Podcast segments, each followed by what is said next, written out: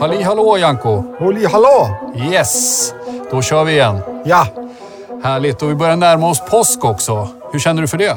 Ja, mycket stor vän av påsken. Jag tycker om livets seger över döden. Även om det inte är sant så är det uppmuntrande på något sätt. Ja, det är det verkligen. Ja. Ja, det har du rätt i. Och som ett brev på posten då så har vi faktiskt en sponsor till det här avsnittet som är Oppigårds. Jaha, jag tror det var katolska kyrkan. Nej, det var det inte, utan det är våra vänner Oppigårds från Ingvallsbenning utanför Hedemora som sponsrar detta avsnitt, och närmare bestämt deras Easter Ale. Det är inga dåliga grejer. Nej, det är en Oppigårdsklassiker. Den har ju varit med sedan starten faktiskt. Okej. Och det är ju för många, tror jag, i alla fall för mig, så är det en klassiker på påskbordet. Och jag tycker den passar liksom väldigt bra till påskens alla rätter. Så Oppigårds Easter Ale, det är den ni ska springa benen av er efter, säger man, till påsken. Jag blir riktigt sugen nu faktiskt. Ja, så stort tack till Oppigårds som sponsrar detta avsnitt som ska handla om, Janko, den här gången. Trappister? Yes! Det var någon som hade frågat, eller hur? Ja, och visst var det det. Och det ska ni få höra vem det var också. För att vi är ju så glada att ni kommer med era inspel till oss. Vi vet ju mycket och Janko vet ju ännu mer. Men vi kanske inte alltid är innovatörernas mästare på att komma på exakt vad vi ska prata om. Och då kan det vara kul att höra från er. Ja, och vi vet ju vad vi vill prata om, men vi vet ju inte vad ni vill höra. Exakt så. Ja. Och den här gången var det signaturen Vibrafon. Okay. Som är en hängiven lyssnare och följer oss på Instagram. Vi finns ju där under namnet Jankopodden, som ville höra mer om trappistöl. Och vilka är vi och förneka honom det? Precis. Jag kan tillägga att jag lärde mig nu i helgen skillnaden mellan xylofon och vibrafon. Jaha. Fast jag har glömt, men jag kunde det då. Ja, bra. Men det kan ni ju googla, så får ni se. Ja, om Janko hade rätt, fast han inte kommer ihåg det. Så trappist då. Om vi börjar med att ringa in det här lite grann med trappister. Vad det är för någonting? Det är en munkorden. Mm. En äkta munkorden. Alltså man skiljer ju på munkar och bröder. Och munkar är ju de som är efterföljare till de som i den tidiga kristendomen sökte sig bort från människor som eremiter i grottor och i naturen för att där komma närmare Gud och inte var andra människor till last och inte heller liksom låta sin själ spammas av andra människor. Mm. Och man kan säga att klostren överlag var redan tidigt centra för liksom inte bara andlig kultur utan också materiell kultur. Eftersom äkta kloster alltid skulle läggas ute i skogen eller där det inte bodde människor, så blev de ofta pionjärer inom sitt område på grönsaksodling och kanske ölbryggning då, eller vad det nu kunde vara. Mm. Och det är fortfarande så inom olika munkordnar då, som alla härstammar från benediktinerna från början. Och även inom trappistorden, där finns det ju flera hundra kloster idag. Det är ju inte alla som gör öl, utan en del har ju trädgårdsodling till exempel, eller tillverkar ost. Det finns ju kloster som gör likörer, och tvålar och sådana grejer. Mm. Den andra grenen inom det som man slarvigt då kallar för klosterväsendet, det är det som fanns i städerna, som vi kallar egentligen för bröder då. Franciscaner, dominikaner, de var mycket mer sociala och ville ut och predika bland människorna då. Men det här är liksom en äkta klosterorden. Mm. De här benediktinerna har gått igenom flera steg av liksom skärpning. Det är ju nästan som med alla organisationer, att man grundar någonting idealistiskt och sen tycker folk efter en tid att det börjar spåra ur eller blir för vanligt. Så redan på 900-talet så genomfördes en stor reform. Ett kloster i Bourgogne, alltså i östra Frankrike, som heter Cluny. Där byggde de en jättekyrka. Den var störst i världen ända fram till 1500-talet. Mm. Det kallas för benediktinerreformen, en förnyelse av klosterlivet. Och redan på 1000-talet så tyckte några att det där var för slappt också. Mm. Ett ställe, Cîteaux, också i Bourgogne. Och de kallas för Sistersienser. 1098 bröt om sig ur eller skapade en egen gren. Mm. som jobbade för kyrkans rening och förnyelse. Och det här var liksom under den tiden när östkyrkan, alltså Konstantinopel och så småningom då Ryssland, delades från katolska kyrkan. Och 1077 i samma vända som man kan säga att den katolska kyrkan fick liksom herraväldet över kejsarmakten. Det hade varit tjafs i ungefär 100 år mellan den romerske kejsaren Jidder och påven, vem som skulle liksom ha sista ordet där. Mm. Men man kan säga att det var en ganska känd händelse då 1077 när en kejsare som hette Henrik IV fick gå upp till en borg som hette Canossa där påven satt i Norditalien. Gregorius den sjunde hette han, och så fick Henrik gå barfota. Jag tror han gick på knäna till och med runt den här borgen i snön för att visa sin underdånighet inför kejsaren. Är det så att man säger Canossa? Canossa-vandring. Ja. Jag tror att det är en ansträngning som man gör för att man förnedrar sig, för att man förtjänar det på något sätt. Mm. Och det gör man ju ofta. Ja, jag i alla fall. Ja. Jag gör bort mig hela tiden och får be om ursäkt. Så det här bildade i alla fall på något sätt startpunkten för, kan man säga, kyrkans stora peak innan det kom massa reformatorer och jobbiga grejer då. Men 1100-1200-talet var ju en sån gyllene period. Men sen då efter reformation och motreformation och kaos och grejer, så var det de som tyckte även inom sistersienserna att man behövde förnyelse och renhet. Och det var ett kloster i Normandie, i norra Frankrike, som heter La Trappe. Mm. Som liksom började tillämpa lite strängare regler 1664. Mm. Det här är ju efter 30-åriga kriget och ja, det har hänt mycket sedan högmedeltidens blomstringsperiod. 30-åriga kriget 1618 till 1648. Ja, precis. Mm. Och trappisterna började brygga öl tydligen 1685 redan. Och ett av dagens trappistbryggerier, det som heter Notre Dame de Rochefort, de var ju inte trappister då, för de fanns inte, men de bryggde öl redan 1595. Så det fanns ju liksom öltillverkning vid kloster tidigare då. Mm. Egenorden blev de, alltså ett eget munkgäng med egna regler och så här. Det blev de formellt först 1892. Och det är ungefär 150 kloster över hela världen då. Nordamerika, Nya Zeeland, överallt.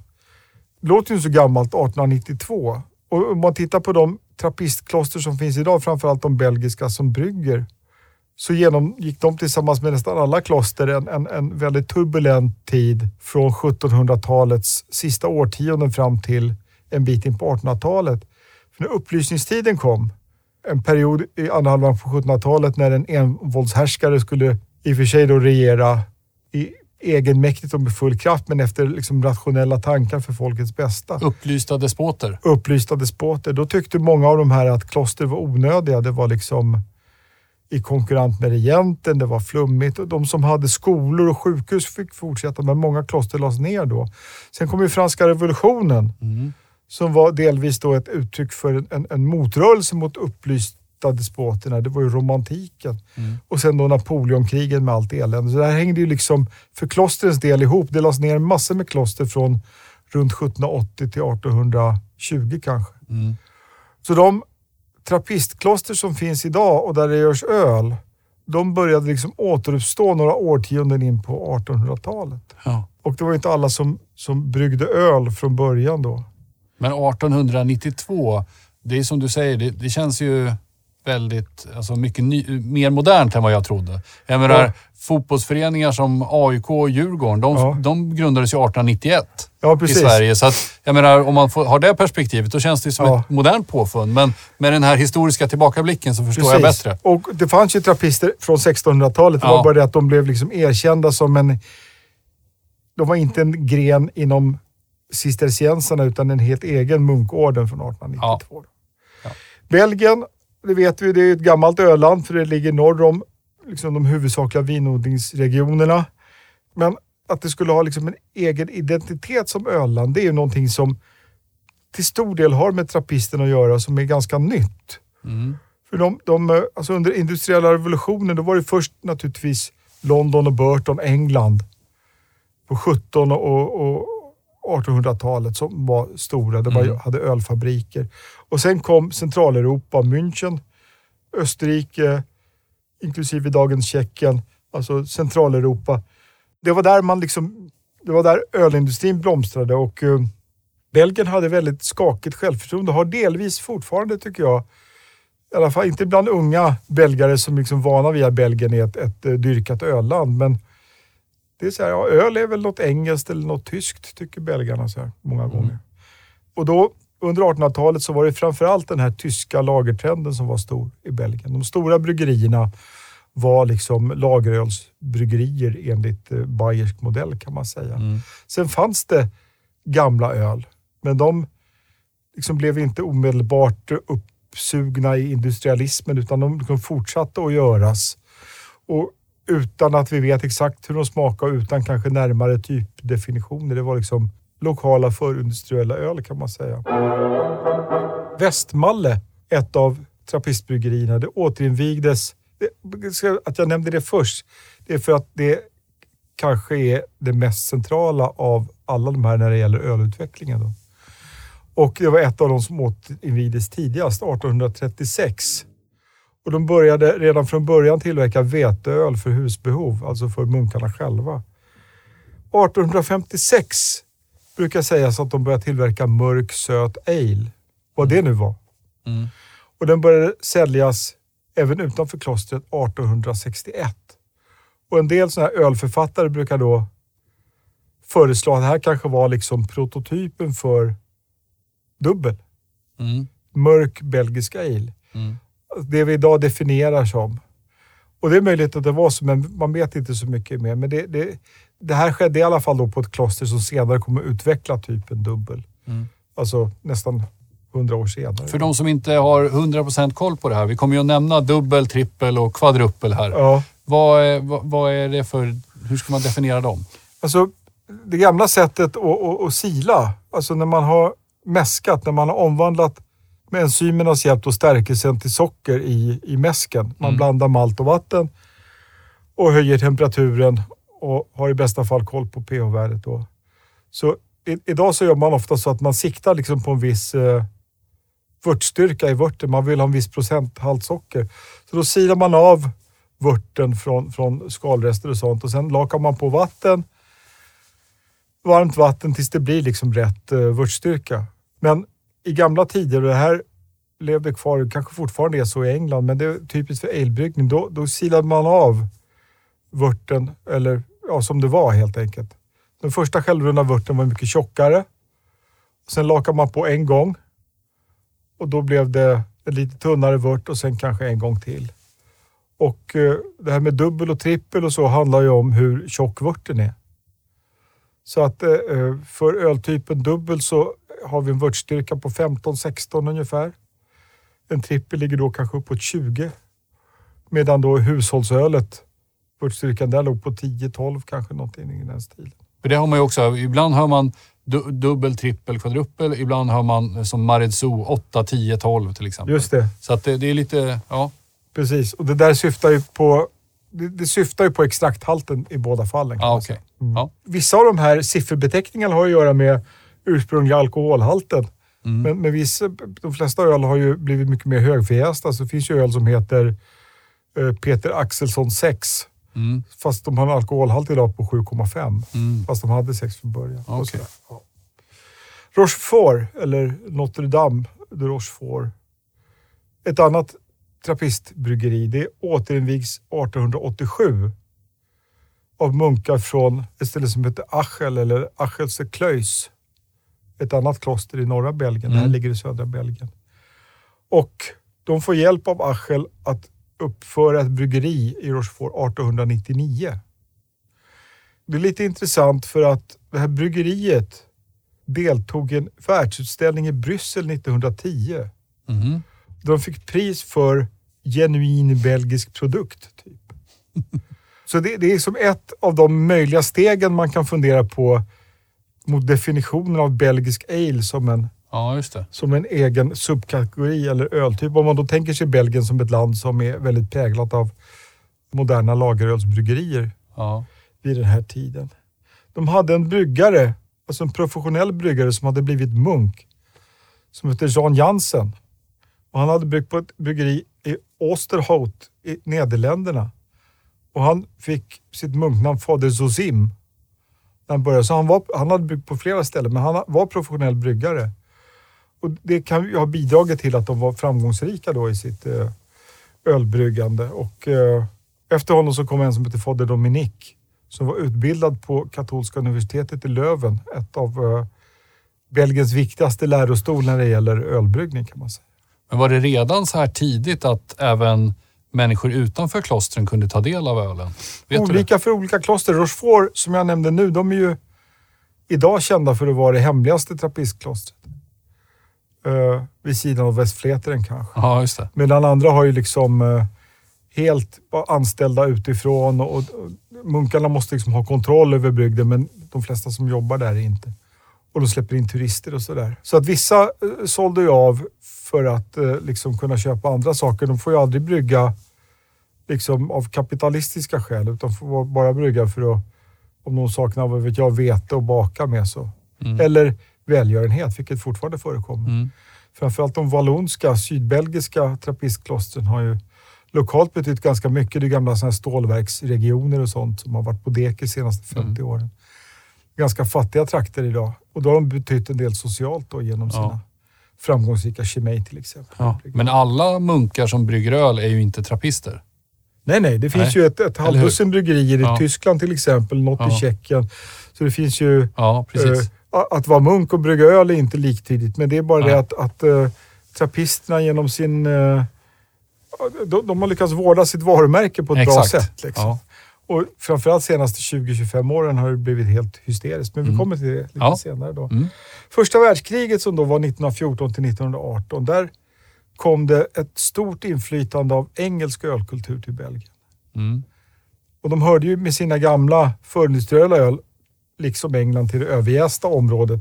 Men eftersom britterna ville ha liksom ale, alltså fronten gick ju genom västra Belgien under hela kriget i princip. Och det var många tusentals brittiska soldater stationerade där. Så att det här blev en stor liksom skjuts av inflytande av brittisk ölkultur. Och det är väldigt svårt att mäta, men jag tycker det känns väldigt viktigt för utvecklingen under 1900-talet. Det var för det blev liksom ale som utvecklades till Belgiens speciella öl och inte lager. Vilket jag tror att det hade varit annars faktiskt. Fortfarande när jag började med det här så var ju lagerölen mycket större än belgisk ale. Och då pratar vi för kanske 40 år sedan eller något, nästan 35 år sedan. Mm. En annan sak då som sägs ha präglat Belgiens ölstilar, det är mycket omskrivet och jag har svårt att bedöma hur mycket det betydde, men det var att det fanns ett förbud mot att servera starksprit på krogen efter första världskriget. Det här var ju allmänt i tider av liksom förbud och restriktioner i alkoholpolitiken i många länder, eftersom det söps mycket tidigare. Men det här ska då ha stimulerat bryggerierna till att göra extra starka öl med lite festligare smak. Och det ska ha varit en av orsakerna till att även trappistklostren började brygga lite starkare öl. Och att man satsade på de här specialölen, belgiska, alltså de kändare märkena som finns av belgiska ale är ju alla liksom mycket starkare än vardagsölet i England eller Tyskland eller Tjeckien. Mm. Ja, det där är intressant just att man tar chansen då och skruva upp det lite för att folk vill få i sig en ansenlig mängd utan att, om man inte kan få tag på starksprit då. Då har man en dubbel istället. Ja, men det låter ju en rimlig förklaring. Ja, alltså den låter så pass bra att det är dumt att kolla den. Exakt. Ja. Westmalle då, som vi nämnde, som kom igång med bryggning av ale på 1850-talet och började sälja utanför kloster på 1860-talet. De blev ännu mer liksom utåtriktade i sin ölförsäljning efter första världskriget. Och 1926 kom en kille som hette Henrik IV. Han var bryggare på flera ställen i Belgien, men han skapade ett öl som man kallar för dubbelbröjn. Mm. Dubbelt brunt. Oj, det låter som rena julafton för dig. Ja, det här sägs då vara liksom, kan man säga, den första dubbeln egentligen. Spurtstyrkan låg på knappt 16, alkohol runt 7%. Mm. Och det här namnet kom från de här separerade silningarna efter mäskningen då, som vi pratade om för en stund sedan.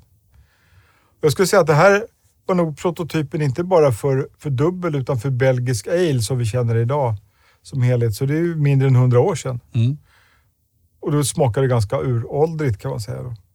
Belgiska mörka öl brukade förr i tiden få sin färg av att man kokar dem väldigt länge. Alltså vörten fick koka väldigt länge. Mm. Och i den här tiden så började man ersätta liksom långa koktider med mörk kandisocker istället. Alltså karamelliserat socker i princip. Mm. Som är väldigt aromatiskt. Lite som farin fast inte lika vulgärt om jag får uttrycka mig så. Mm. Utan lite mer finlämmad karaktär. Mm. Ferlinden hade i centraleuropeisk humle, hela humlekoppor. En varm och snabb jäsning. Mm.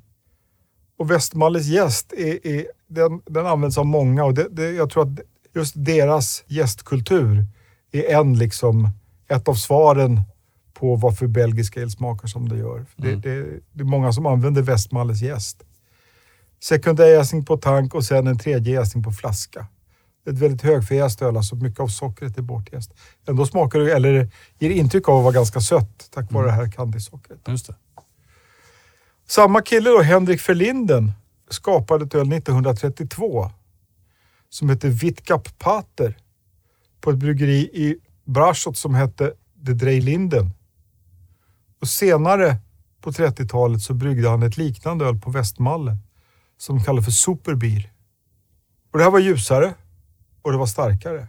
Och på 1950-talet så var det en som heter Broder Thomas, en av munkarna på Westmalle, upplärd av den här Henrik Ferlinden, som skapade varumärket Westmalle Tripel. Mm. Efter mönster av det här Witkap Pater och Superbier. Mm. På 9,5%. Det är ljus malt, ungefär 20%, ljus kandisocker. Jäsning vid ungefär 20 grader, så det är inte jättevarm jäsning för att vara i Belgien. Också där centraleuropeisk humle.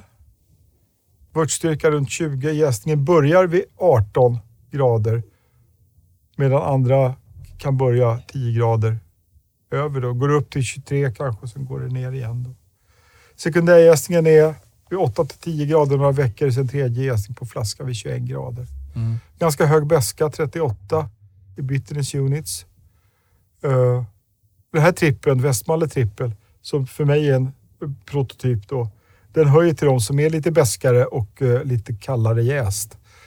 Man kan jäsa varmare, men då blir det mycket mer av högre alkoholer, alltså mycket mer björnklister och liksom bittermandelkaraktär och så på ölet. Westmalle totalrenoverades 1991 och hör till de större ölproducenterna idag. Mm. Men jag skulle säga att både öltyperna dubbel och trippel i sin nuvarande form är skapelser på Westmalle. Mm.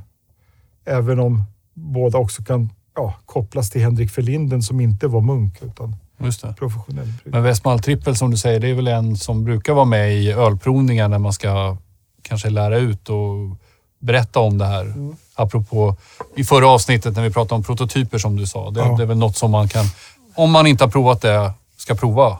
Helt enkelt. Absolut. Jag tycker både Westmalle dubbel och Westmalle trippel är öl som är svåra att komma förbi. Mm. Sen nämnde du förut kvadruppel. Och det är ju en stilbeteckning som började användas i ganska sen tid. Om öl som är ännu starkare än den här nästan 10-procentiga trippeln. Och det var ett bryggeri i Westvleteren, Sankt Sixtus. Det grundades 1831, själva klostret då, av franska munkar. Och började brygga 1836. Men de började inte sälja öl till allmänheten förrän 1931. Så de höll sig från början ganska mycket för sig själva. Mm. 1940 så bryggde Westvleteren för första gången ett specialöl med gul kapsyl på 10,2%. I början så var det bara den här gula kapsylen som sen har det kallats för apt, som betyder abbot då. Eller 12, Westvleteren 12 efter det. Mm. Och det här var det första extra starka trappistölet 1940. Jäsningen äger rum mellan 20 och 30 grader, så det är lite varmare. Sekundärjäsningen kunde vara flera månader vid hög temperatur. Man använde från början jäst från Rodenbach, som är ett av de här tidigare åtminstone prototypiska brunölsbryggerierna i Flandern. Mm. Men när Rodenbach köptes upp 1999 så började man använda Westmalles jäst istället. Så att ölet har ju förändrat i karaktären kan man säga. Men får jag skicka in en fråga där med Westvleteren? Vi får ju lite frågor från er lyssnare. Då är det en som har namnet Scary Guy Logo. Det är, bara, det är jävligt bra tycker jag, använda namn. Han frågar, är Westvleteren verkligen världens bästa öl? Tycker du alltså? Ja. Det är många som säger det, ska vi säga. Ja, absolut. Ja. Så här, det är svårt att säga att det inte är ett av världens bästa öl. Sen tror jag att det är betraktas som svårt att få tag på. Bidrar säkert till det. Mm. Det finns ju en myt om att man måste, liksom, det finns en telefonvakt en minut i månaden, så måste man få tag på den och så får man beställa en låda, så får man köa så här, en måndag morgon klockan 3:30 på morgonen eller något sånt där och kanske få sin låda. Nu, jag har ju köpt Westvleteren-flaskor i vanlig butik i Bryssel också, så det går att få tag på. Så. Men det är ju ganska svårt att få tag på. Mm. Och, för mig, jag har stor respekt för ölet. Det är inte min personliga favorit i ensamt majestät. Men skulle jag nämna 100 öl som jag tycker är goda, så skulle jag nog nämna den också. Mm. Och det går inte att säga att det inte är världens bästa öl, men jag skulle definitivt nämna 10-tals andra i samma andetag i så fall. Ja, precis. Tack. Hur som helst, det får jäsa en tredje gång på flaska med nytt jäst och socker. Det är fortfarande munkar som brygger. Det är tydligen enda trappistbryggeriet där bara munkar jobbar i bryggeriet. Okay. Ja. För att kunna agera lite mer utanför klostret så hade man länge ett licensavtal med ett grannbryggeri i Watteau som ligger bredvid en liten stad. Ett bryggeri som heter Sint Bernardus. Och de gjorde varianter då som ja, de finns ju kvar de ölen. Bernardusölen, och de är mycket goda också, men jag tycker inte de smakar som Westmalleölen. Det här höll på till 1992.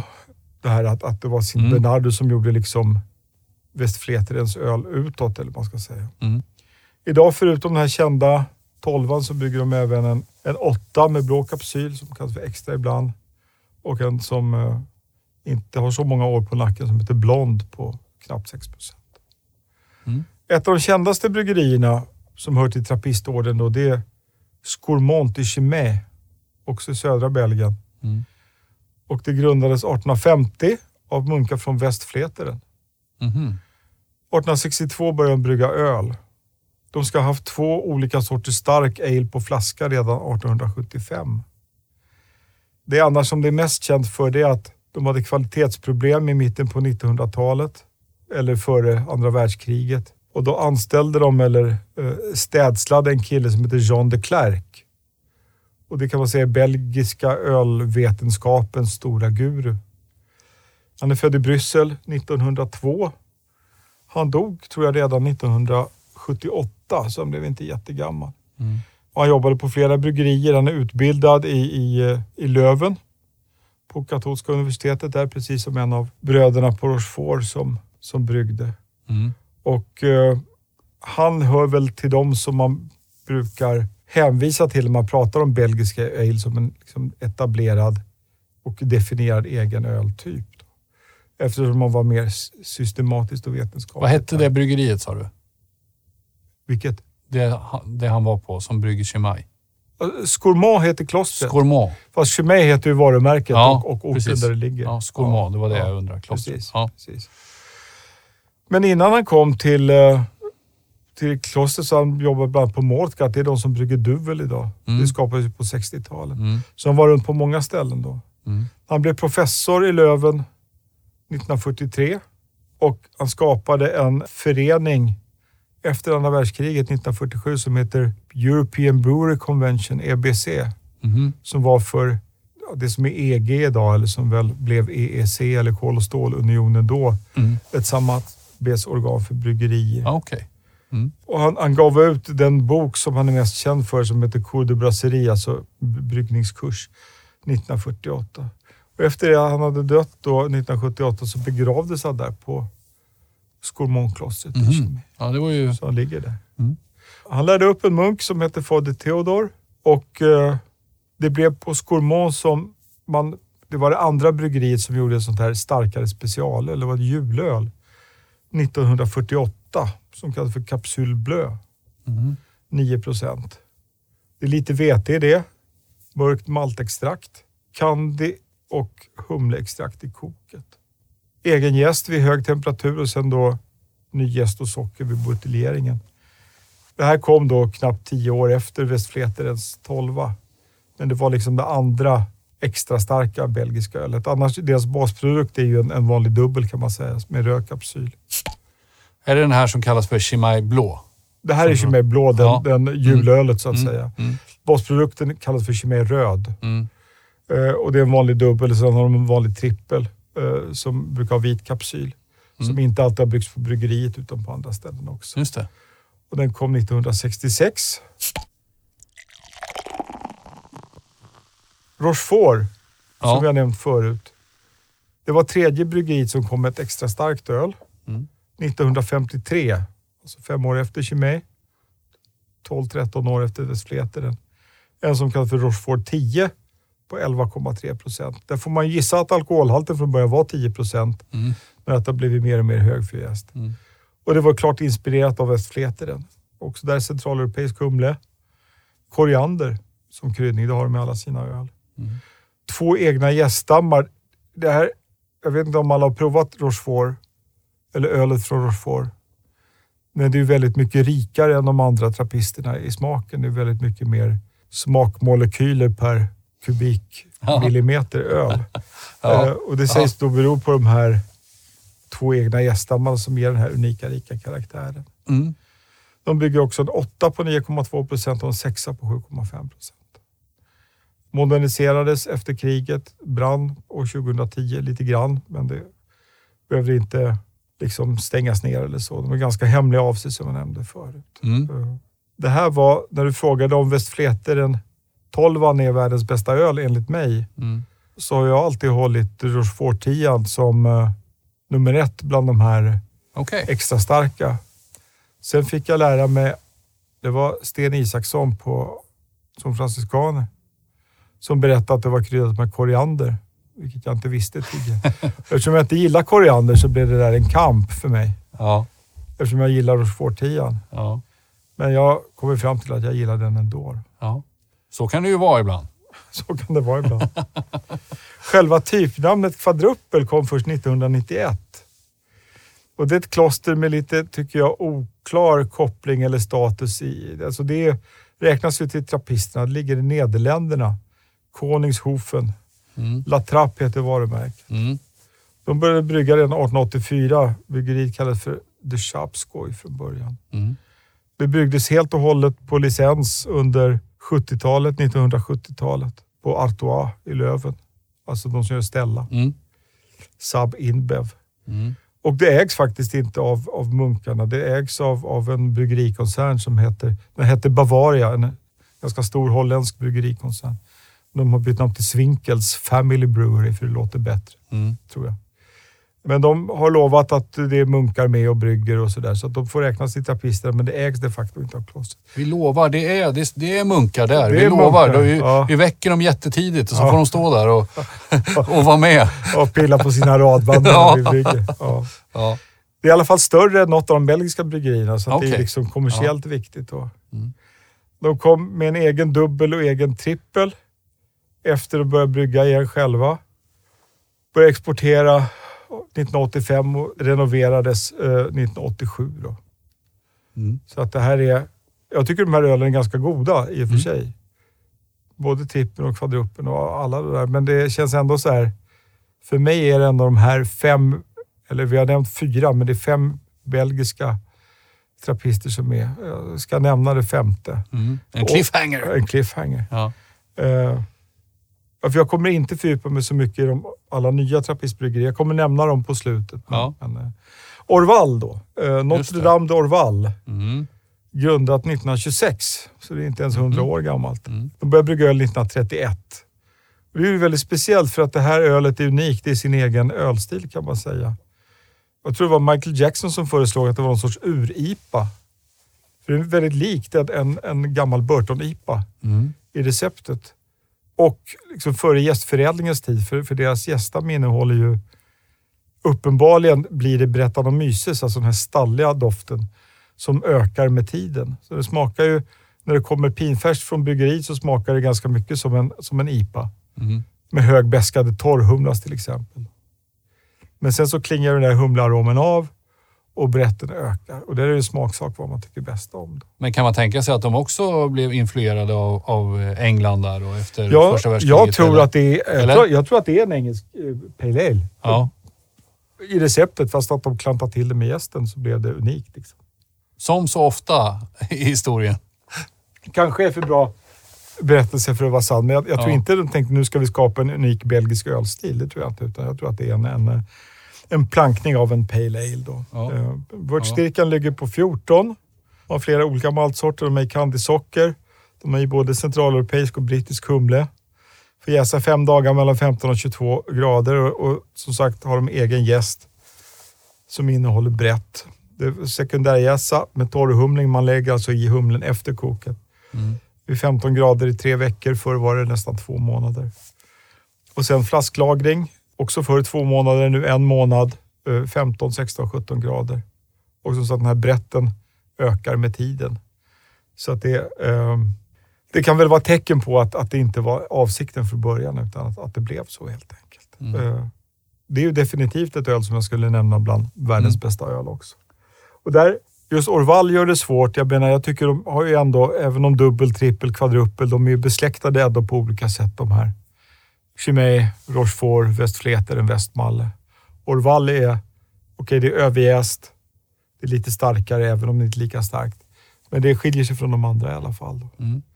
Sen då, från 1990-talet och framåt så har det liksom skett en explosion när det är exploateringen av trappistvarumärket eller det goda ryktet som trappist. Ja, man har sett stålar helt enkelt där och ser att kanske samtidigt som de fortfarande inte får liksom brygga på kapitalistiskt sätt, men det är väl en kul grej, det går bra liksom. Ja.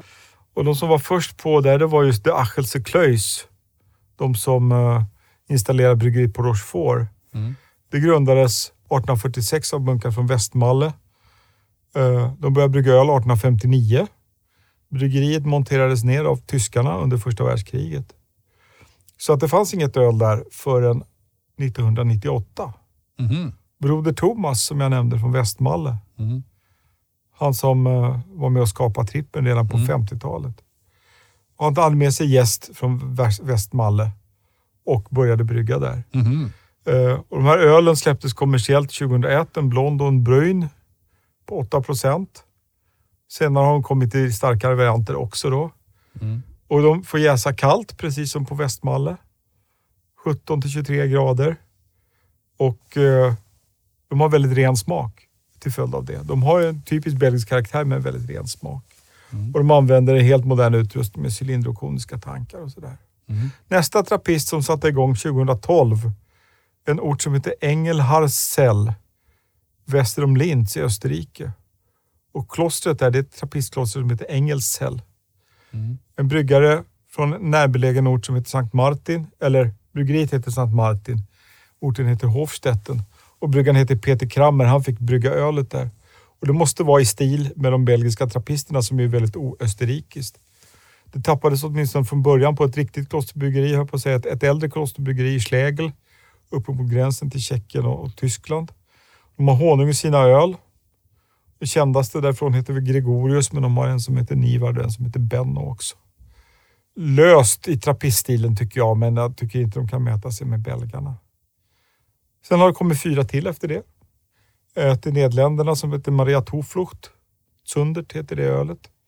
Ett i USA, St. Joseph som heter Spencer. 3 Fontane i Italien. Och i Storbritannien Mount St. Bernard, ett som heter Tint Meadow. Och det är ju äkta trappistkloster som de senaste 10 åren då har börjat göra öl. Det finns 2 till som säljer sina varumärken, fast de bryggs på andra platser då. Mm.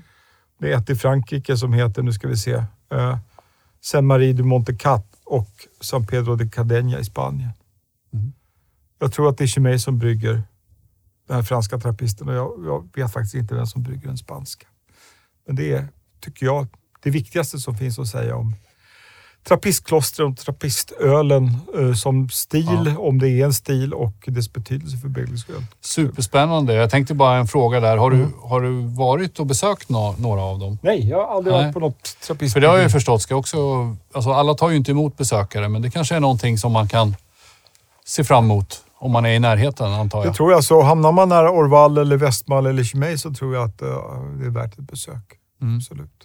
Mm. De här ölen är ju inte, det är inte som i Tyskland eller Tjeckien att de, eller England att de ska drickas från fat. Det är flaskjästa öl.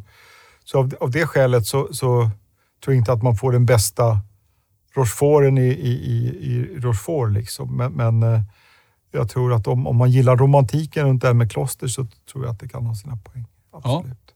Ja. Grymt! Jävligt suga blev på trappistöden. ja, jag såg också. Jag sitter där vid tungan loddes. Mm. Vid skepparskon. Snart är det påsk. Är det påsk. Och då ska man dricka Easter Ale från Oppigårds som sponsrar det här avsnittet. Mm. Oppigårds bryggeri brygger ju som i alla år, sen allra första början, sin klassiska Easter Ale. Så om jag vore du som lyssnar så skulle jag springa till bolaget och köpa en sån så att ni har det till påskbordet. Det kommer jag att göra i alla fall, och vi tackar Oppigårds bryggeri för att de sponsrar detta avsnitt, och vi ska också tacka signaturen Vibrafon för att han kom med det här förslaget att prata trappistöl. Det var otroligt intressant tycker jag. Mycket roligt. Tack så mycket. Tack ska ni ha. Hej då.